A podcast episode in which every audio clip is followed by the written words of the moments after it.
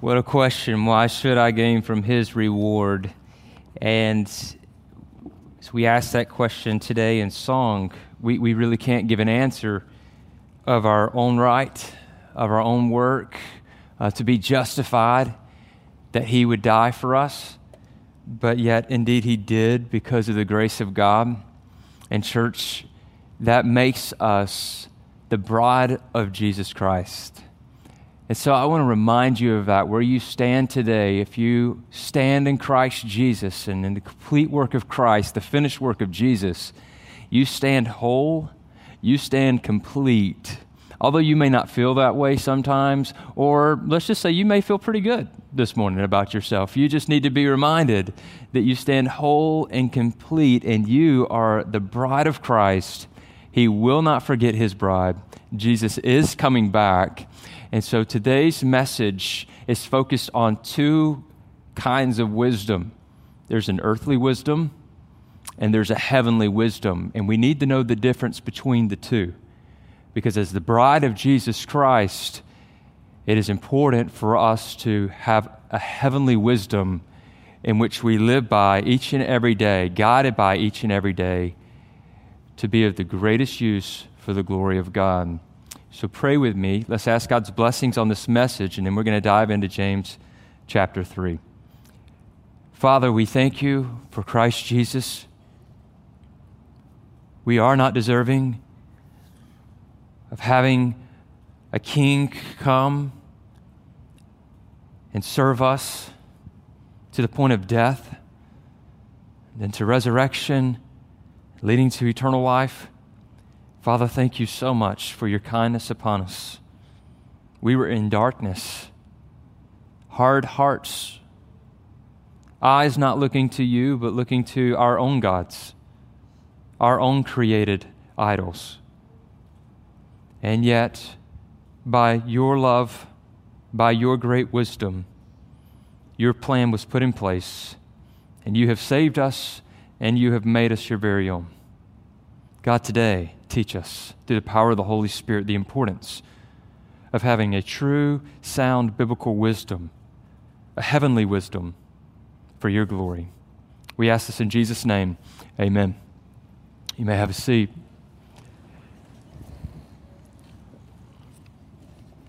This story is told of two men who lived in a certain city. One was envious, and the other covetous the ruler of the city sent for them and said he wanted to grant them one wish each with this stipulation that the one who chose first would get exactly what he asked for, while the other man would get exactly twice what the first had asked for himself. The envious man was ordered to choose first, but immediately found himself in a dilemma. He wanted to choose something great for himself, but realized that if he did so, the other would get twice as much. He thought for a while and then he asked, I wish that one of my eyes be plucked out.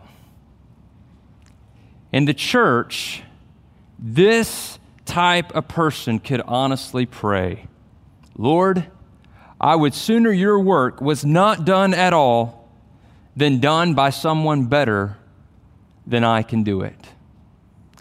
And when it comes to the two types of wisdom today, the first one we're going to look at in a few moments will be earthly wisdom.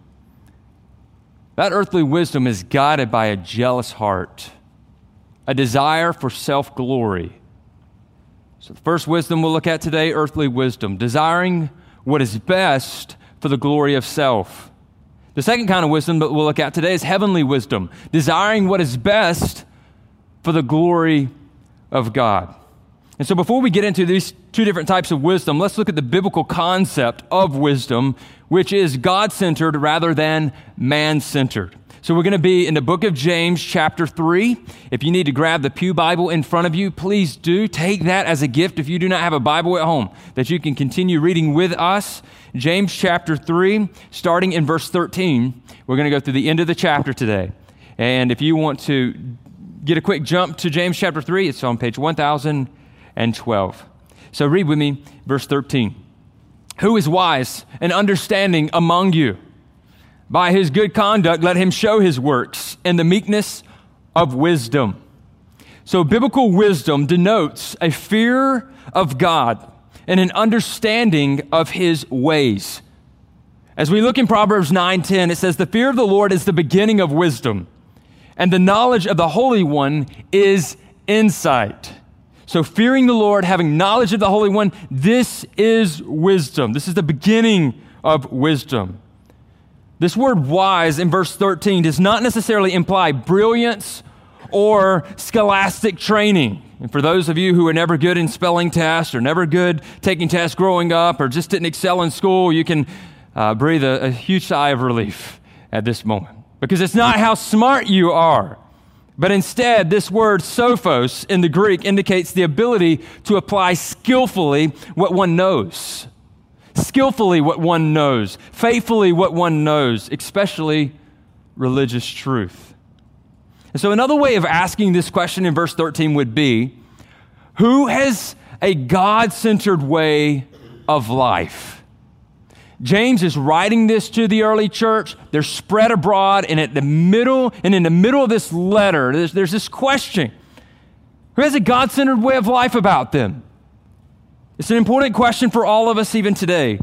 And to receive the answer, we must look at one's conduct or behavior or mode of life.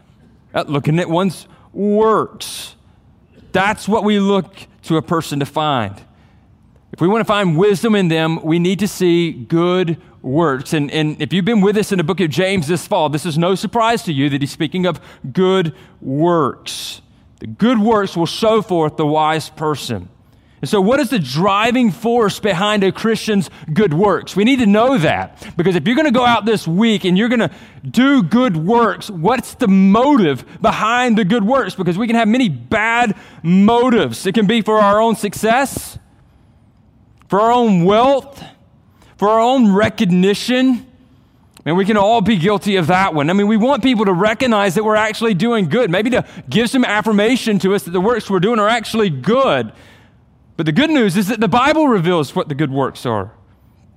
And so we don't have to do it for recognition. Or do we do it for favor with God? Can I tell you something beautiful, church? That if you are a follower of Jesus Christ, you already have the favor of God. You already have the goodness of God inside of you. So he's not basing that on, are you going to go on a good streak this week and gain more favor from God? That's not the motive for good works. No, it's meekness, it's humility. That's the motive for our good works. I love this definition of meekness. We used this when we went through the fruit of the Spirit and used this uh, a few weeks ago. I want to bring it back to the surface. Meekness is an inwrought grace of the soul expressed primarily toward God. So, so here's how it plays out God works into the heart his grace. He works into the heart of man his grace. And from the grace filled heart overflows good works. What was the condition of the heart before God's grace came busting forth? It was hard, it was a stone, it was cold, it possessed maybe an earthly type of wisdom, a jealousy for self glory. But when the grace of God came forth and penetrated our hard hearts, all of a sudden the goodness of God dwelt inside of us. And from this overflows good works. The result is the quality of not being overly impressed by a sense of one's self importance we don't wow ourselves by the things that we do. We're wowed by God. Because, Christian, the greatest thing about you is what God has worked in you. That's the greatest thing about you today is the goodness of God in you. That's what you boast about. That's what you take joy in. That's what you take great significance in. When you wake up and if the first thing that hits you is, why should I go throughout this day? The answer is because the goodness of God dwells within me. That's why. That's your mojo. That's the motivation behind good works. You're saying, Brian, are you just making this up off the top of your head? Or, or whether you, where are you gathering this from? That God comes to us first and, and penetrates our hard hearts and, and His grace comes bursting forth. Where, where is this from? Well, we see it all throughout the Bible, really, but I'll point to two verses or, chat, or in two books of the Bible today Titus 3 4 through 6. But when the goodness and loving kindness of God our Savior appeared, He saved us. See how that worked? The goodness and kindness of God appeared. He saved us, not because of works done by us in righteousness, but according to His own mercy by the washing of regeneration and renewal of the Holy Spirit, whom He poured out on us richly through Jesus Christ our Savior Paul in Romans says it this way in Romans 5 5, and hope does not put us to shame because God's love has been poured into our hearts through the Holy Spirit who He has given to us.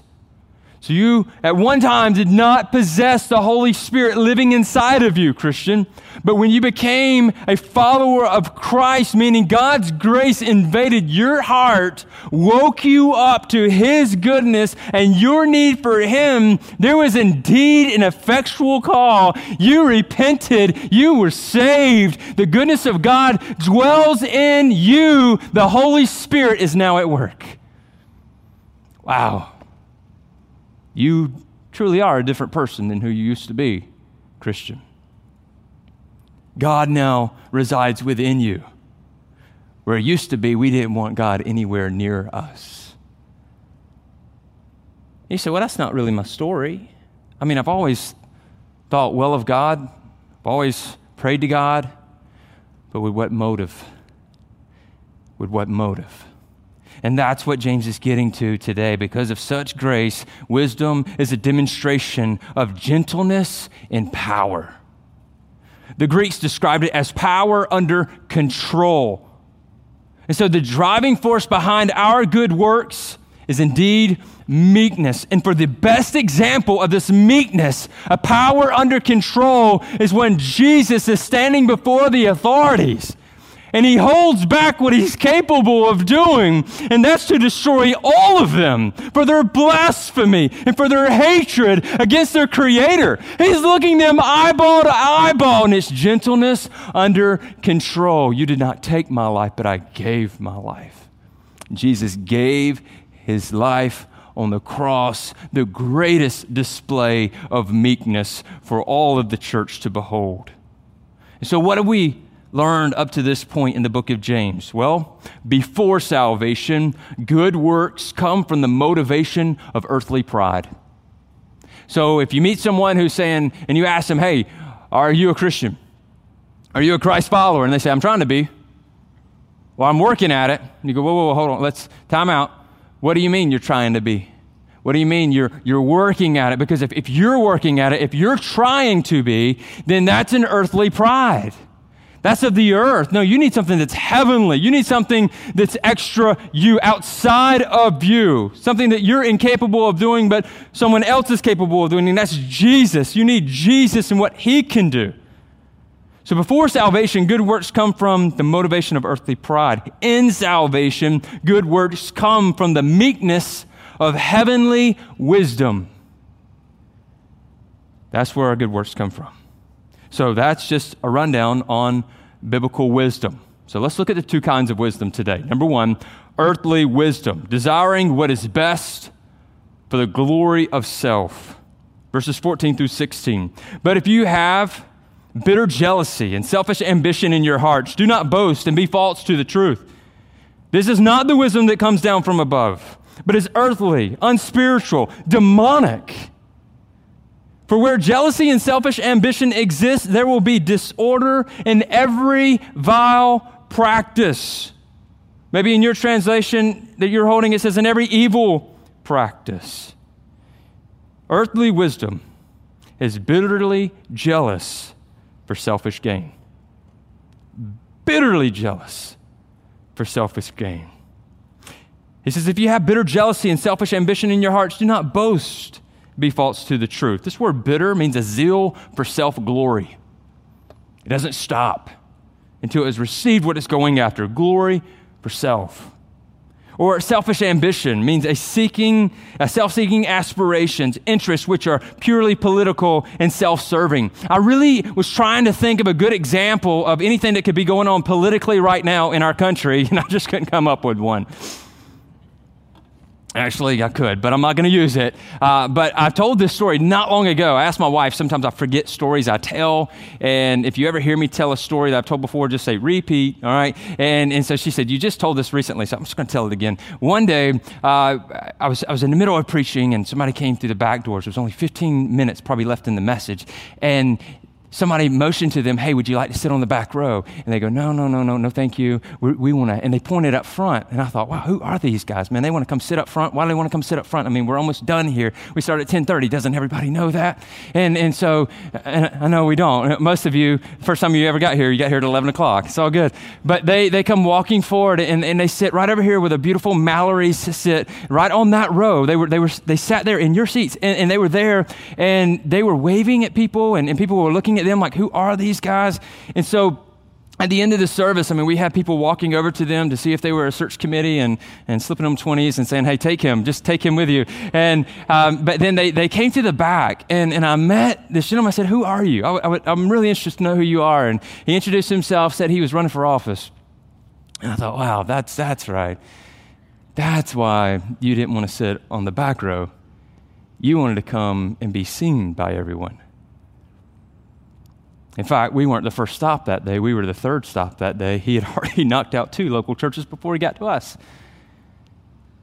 And when I was reading this, I just could not think of anything else but that day, how upset I was standing in the back and going, You, you made it about yourself in that moment. But you know what? It's not just that gentleman who, who now serves, but it's all of us selfish ambitions. Many times we just want to walk down the aisle and everybody go, wow, yeah, look at that person. They, they possess a great wisdom. But see, earthly wisdom wants that. They, earthly wisdom craves the attention.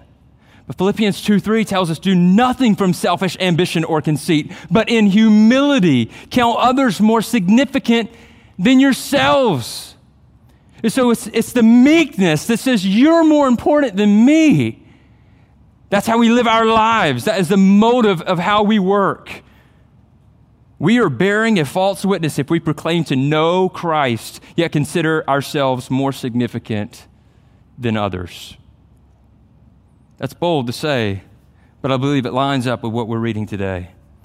Meaning this that we are only serving Christ in name while out to make a name only for ourselves. If you right now, whatever you're doing in life, are out to make a name for yourself, let me encourage you with something. It's exhausting. It will wipe you out. You will run dry.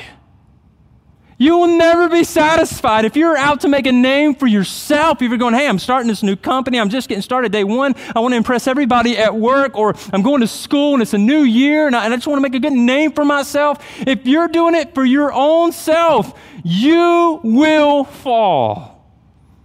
And you will be so empty. And you will ask yourself this question what is the meaning of striving? Why am I doing all of this? I just feel like I have no purpose. This false witness is fueled by a raging fire of jealousy and selfish ambition. And James is saying, hey, hey, hey, hey, hey, listen. This is not the wisdom that comes down from above, but is earthly, unspiritual, demonic. It's of the earth, it's of the dust, man. It's here and it, and it goes back to what it was. It's unspiritual, meaning it's without the Spirit. That's what that word means without the Spirit. It's a dead man philosophy. It's demonic. It's everything anti Christ. That's demonic. If you want to know what is demonic, it's anything anti Christ. And the result is this that those who are earthly, unspiritual, and demonic do not accept the things of the Spirit of God. And you know what? James isn't penning this letter to Rome. He's not writing this to Nero, who was an evil emperor of the day. He's writing this to the church and saying, Your motive, your motive for wisdom could be demonic. Like, you need to know this. This is urgent. It's urgent for all of us to stop in our tracks today and go, What is my motivation for wisdom? For living every day, what is my motive? 1 Corinthians 2:14 The natural person does not accept the things of the spirit of God for they are folly to him and he is not able to understand them because they are spiritually discerned. Who's a natural person? A natural person is one who does not possess the Holy Spirit. That's a natural person. A natural person acting on their own strength, acting on their own will, does not accept the things of the Spirit of God. There's no, there's no other person that you could put here. When it says the natural person, you're saying, well, who else could that be? These are people who are not filled with the Holy Spirit. They are not able to accept the things of the Spirit of God. So if you're acting on the natural, you can't ex- accept the things of God. Romans 8, 7 and 8. For the mind that is set on the flesh is hostile to God. That's a natural mind. What is it, man's natural disposition towards God? It's, it's that he's hostile. Not necessarily angry, but hostile, against, against God. For it does not submit to God's law. Indeed, it cannot. Those who are in the flesh cannot please God. Who are those who are in the flesh? Those who are in the flesh are without the Holy Spirit. Without the Holy Spirit, you cannot submit to God's law. It is impossible. Indeed, it cannot. Paul can't be more clear. Scripture cannot be more clear that in the natural self we do not accept the things of God. And if our natural way of living we're seeking wisdom, it will not be heavenly, it will be earthly, filled with all types of jealousy and filled with all types of selfish ambition to say, you know what, I want great things, but if I have something great and that means that he's going to get something even more, I don't want it. Have you ever felt that way that you were given a great gift? And all of a sudden, you received that great gift and you enjoyed that great gift, but then you looked over and a friend of yours received an even better gift. And you go, I don't want this gift anymore. I want that gift. That's jealousy.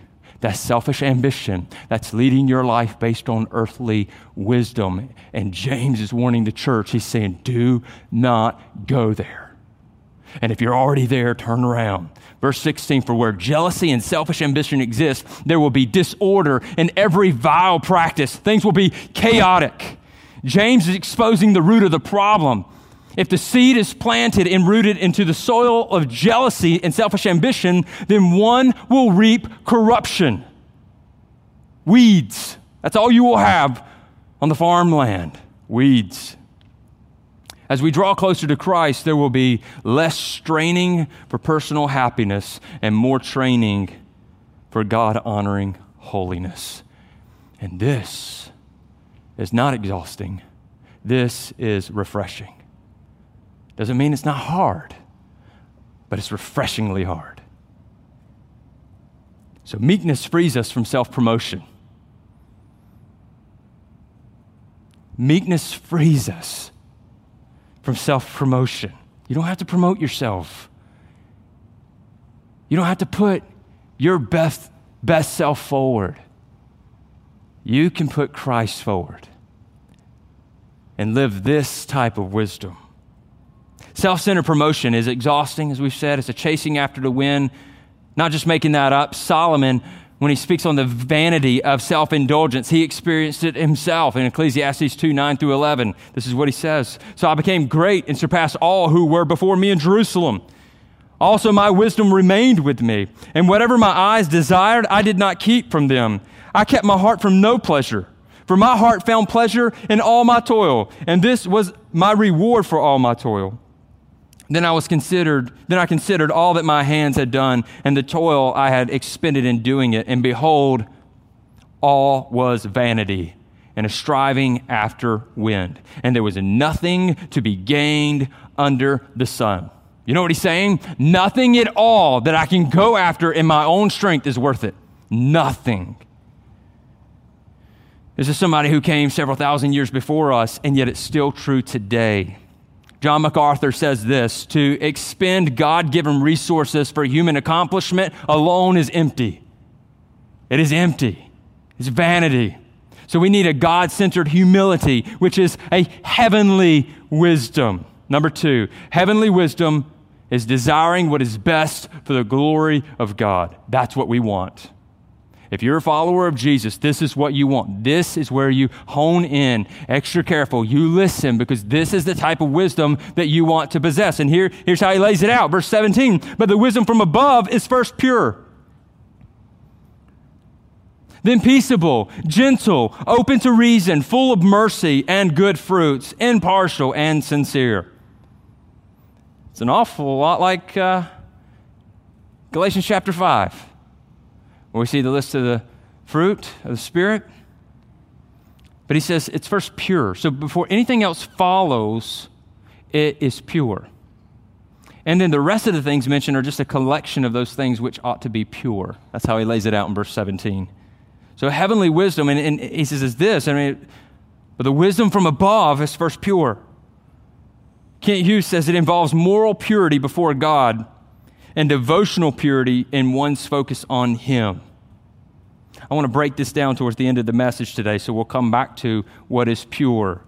But then it's to be peaceable. John 14, 27, peace I leave with you, my peace I give to you. Not as the world gives do I give to you. Let not your hearts be troubled, neither let them be afraid. He's telling his disciples, Your heart does not have to be troubled. You do not have to be afraid. You do not have to walk in fear because I give you peace. But the peace comes from me and only from me. Romans 14, 19. So then let us pursue what makes for peace and for mutual upbuilding. So they're peaceable, they're gentle, which means they're teachable. I love this story uh, I read about Abraham Lincoln this week. He says, On one occasion, Abraham Lincoln to please a certain politician, issued a command to transfer certain regiments. When Secretary of War Edwin Stanton received the order, he refused to carry it out, saying the president was a fool. When Lincoln was told of this, he replied, If Stanton said, I am a fool, then I must be, for he is nearly always right. I will see for myself. As the two men talked, the president quickly realized that his decision was a serious mistake, and without hesitation, he withdrew it. For you see, a teachable person, his open spirit is often a major key in diffusing conflict. A teachable, open spirit is often a major key in diffusing conflict. Are you teachable? Are you pure in your motives? Are you striving for peace? Are you teachable? We'll look at that in just a minute, minute as well. But then open to reason, meaning not stubborn. Mercy. You know what mercy means here, this word? It means compassion in action. You say you're compassionate for people, but it's compassion put into action. Mercy. Impartial, which means you're consistent with the way you treat others, the way you live your life. And you're sincere. 2 Corinthians 1 2 or 112. For our boast is this the testimony of our conscience, that we behaved in the world with simplicity and godly sincerity, not by earthly wisdom, but by the grace of God, and supremely so toward you. So he follows this up with verse 18, and he says, And a harvest of righteousness is sown in peace by those who make peace. So here's a good question to kind of close out these verses. It would be this Who are those who make peace? If, we're, if we are to have godly wisdom and those who make peace, then who are the people who make peace? What does it look like? Can you give us some practical means of what this looks like day to day? Sure. I'll give you four types of people today. If you're taking notes, you'll just want to write four types of people. But there's only one that I'm going to mention here. Only one makes for peace. I'm going to give you four types. Only one makes for peace. Let me give you the first one. First person is the unteachable but trustworthy. The unteachable, but they are trustworthy. Maybe this person does not desire to learn much, or they feel like they have learned enough already. And so you can't really teach them anything. Because when you begin to teach, they shut you off, or they don't enter into environments where they can learn. Instead of taking time to maybe read on a certain uh, subject, or more importantly, to read God's word, they say, you know what, I have more important things to do. They're unteachable. Or they say, I already know everything I need to know about the Bible. Or they're around a group of people where they feel like they know more than anybody else in the room. So they're unteachable. Like you, you can't take them anywhere because they feel like they know more than you. But they are trustworthy, which means they're reliable. They want to lead. So maybe you're here today and you're going, Yeah, I'm, I'm that person. You really can't teach me anything. I feel like I know enough already. And maybe you wouldn't say that out loud, but if you're being honest in your heart right now, you say, Yeah, I've, I've acted that way. I've kind of gotten to a point where I can't learn anything else. I've learned enough. But you're a trustworthy person, which means you'll, you'll lead as you're called upon. You're not afraid to step forward. You see, they lead, these people lead from their own ideas and are bound to make a mess of things and learn the hard way. This is not godly wisdom. This is earthly wisdom. Those who are unteachable, but yet they're still trustworthy. You say, Hey, I'm trustworthy, but you're unteachable. Meekness. Learn. Keep learning. More importantly than anything, if you're hearing this and you are the unteachable, but yet you consider yourself to be trustworthy, open up God's Word today and get back to reading. Soak it up.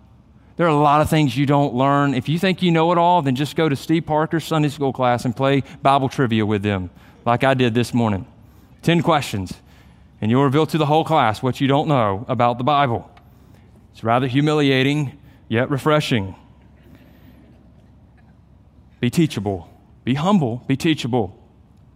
You see, for those who are unteachable but trustworthy, I'll remind you again, they lead from their own ideas and are bound to make a mess of things and learn the hard way. Avoid this. Number two, the second person is one who is teachable but untrustworthy. Oh, this person wants to learn. This person is hungry to learn. They, they can't get enough. Man, they're, they're reaching out to all different types of resources and bringing it in they cannot get enough. They, they, they, read God's word. They can, they can tell you God's word. They, they, they want you to speak into the conversation. Tell me more. Tell me, tell me about your experience in life. Tell me about when you were in this position or when you were in this situation. Man, they are teachable, but they're untrustworthy. Meaning that they, they don't mind learning, but you can't trust them because their whole motive is that they just want to be seen and heard by others. They just want to stand up front. They just want to be acknowledged. They love the title of leadership. Whatever that title may be, they love it. And they love being called by it. This person does not mind stepping on your face in order to get to the next rung on the ladder. And that's rather unfortunate because many times the face that they step on are the people who have been holding the ladder for them and helping them up. That is a person who is teachable but untrustworthy. This is earthly wisdom. Number three, unteachable and untrustworthy. They're both of these unteachable and untrustworthy. They know it all and they're out for selfish gain. You can't teach them anything and they don't even want to be near you. You can't get close to them. It does not care. They do not care to know anything. They care only for themselves. They're a self promoter at all cost. At all cost. This person's very arrogant. It's easy to see. There's nothing you can teach them, and you cannot trust them with what they're going to do next. Meaning that they are fueled by this fire of jealousy and selfish ambition. And so these three types of people, the unteachable but trustworthy, or the teachable but untrustworthy, or the unteachable and untrustworthy, James is saying, do not be these people. Don't be these type of people, but be this fourth person, the one who has godly wisdom. Be teachable and trustworthy. Be teachable and trustworthy. Is where we read earlier from a comment from Kent Hughes having devotional purity and moral purity before God. A devotional purity and a moral purity, meaning that you, you want to read, you want to gain knowledge, because you want to be pure. You want to walk closely with Christ. This is a great desire. If your desire is not fully there, you pray for it. God, give me the desire today for your word, that I would soak up your word, that I would memorize your word, that I would hide your word in my heart, that I would meditate on it so I won't sin against you and so I'll walk purely before you. Uh, Saturday morning, 7 o'clock, no one was, well, there were a few stirring within the house, but I had a cup of coffee. I went and sat on the back porch, and we have a few trees in the back, and a bunch of birds were chirping, and I'm sitting back there and I'm going, Wow, God, you were so good. You are so good. You have created all of these things. And these, I close my eyes and I would just hear the birds chirping and talking to each other. And, and I'm going, I don't know what they're saying, but it's awesome. And God, you've created these things. And you may be wondering what was in my coffee. It was just regular coffee. And I'm, I'm having a, a good time with the Lord just praying. And then I thought, how do I know that you created these things, God? It's not by me looking at the trees. It's not by me hearing the words. Although Romans 1 says you can look out and see, but we can't because I had that hard heart. I had that stubborn mind. But I know this because the Word of God penetrated my heart. I know His Word. I don't know all of His Word, but I know a lot of His Word. I know more of His Word now than I did when I first began to follow. But the more you know His Word, the more you're able to step out on the back porch and go, God, you're good. Or you're able to go through that challenging situation in life and you can still say, God, you're good. I don't understand it all, but I know, I do know this. You're good and you're above all of this and yet you're working in all of this and yet you're good. This is godly wisdom that we so desire. It's a devotional purity, knowing God from His Word, not how we want to make Him to be. And then there's a moral purity before God, meaning that not only do we just love His Word, but we want to do His Word. So that when we're alone with that opposite sex and, and you're dating right now and you're tempted, you're going, no, let's, let's depart right now. Let's, let's call it a night. You go this way and, and I'll go this way. We don't need to hang out and keep walking in this temptation because we will fall. Where's the motivation from? Purely from His Word, from walking with Him being teachable, but yet trustworthy. Men, it's being faithful when you travel. Ladies, it's being faithful when you're maybe at home all by yourself. Or it's being faithful when you're surrounded by kids. You're saying that's a little more like it? Because you're teachable and you're trustworthy, and yet you can admit that you need to grow in both of these. Verse 17, but the wisdom from above is first pure, then peaceable, gentle, open to reason, full of mercy and good fruits, impartial and sincere. Meaning that, verse 17, we model our lives after Christ. He displays meekness for us in the greatest way on the cross. When he stretched out his hands and he said, It is finished, that was the greatest act of meekness.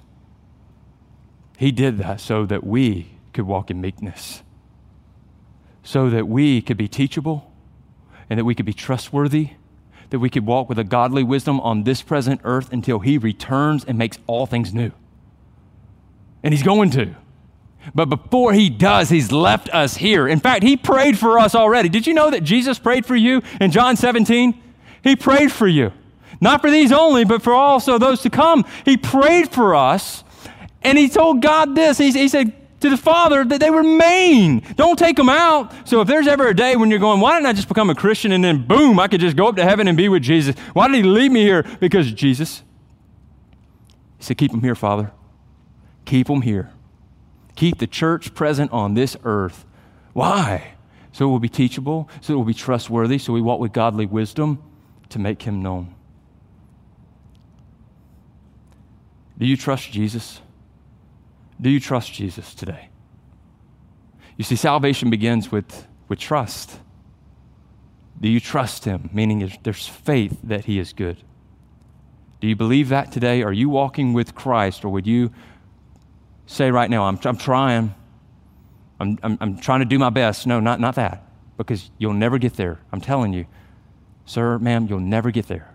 But do you trust Jesus? Because Jesus has already done it.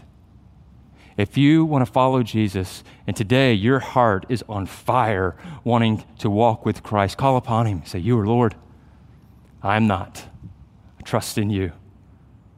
I trust in what you did for me on the cross, that you displayed the greatest meekness so that I could walk in meekness and glorify God. Would you, would you pray to the Lord now, just where you are? Just confess that with your mouth. If you believe that in your heart, confess it with your mouth and be saved. And we'd love to follow up with you. If that's where you are right now, I'm going to be standing up here up front, Pastor Joby and Pastor Will, and, and uh, we'll have Pastor Charlie in the back. We're, we're all around the room. We, we'd love to talk with you. We'd love to pray with you. You can check on that connection card. I want to know more about following Christ. We'll follow up with you that way if you prefer. But don't let the moment pass right now. If that's heavy on your heart, please act. Please act. For the church, are you walking in earthly wisdom or godly wisdom? Go back this week and read James chapter 3. Ask that question to yourself. Pray that to the Lord. Lord, have I been walking in earthly wisdom or am I walking in godly wisdom? And how can you whittle it all down? Am I doing this for selfish ambition or am I doing it to make you known, Lord? Where am I trying to make myself known?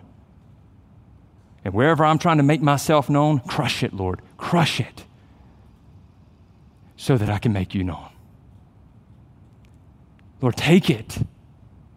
Take it from me. I don't want it. I want to make you known. Will you do that, church, this week?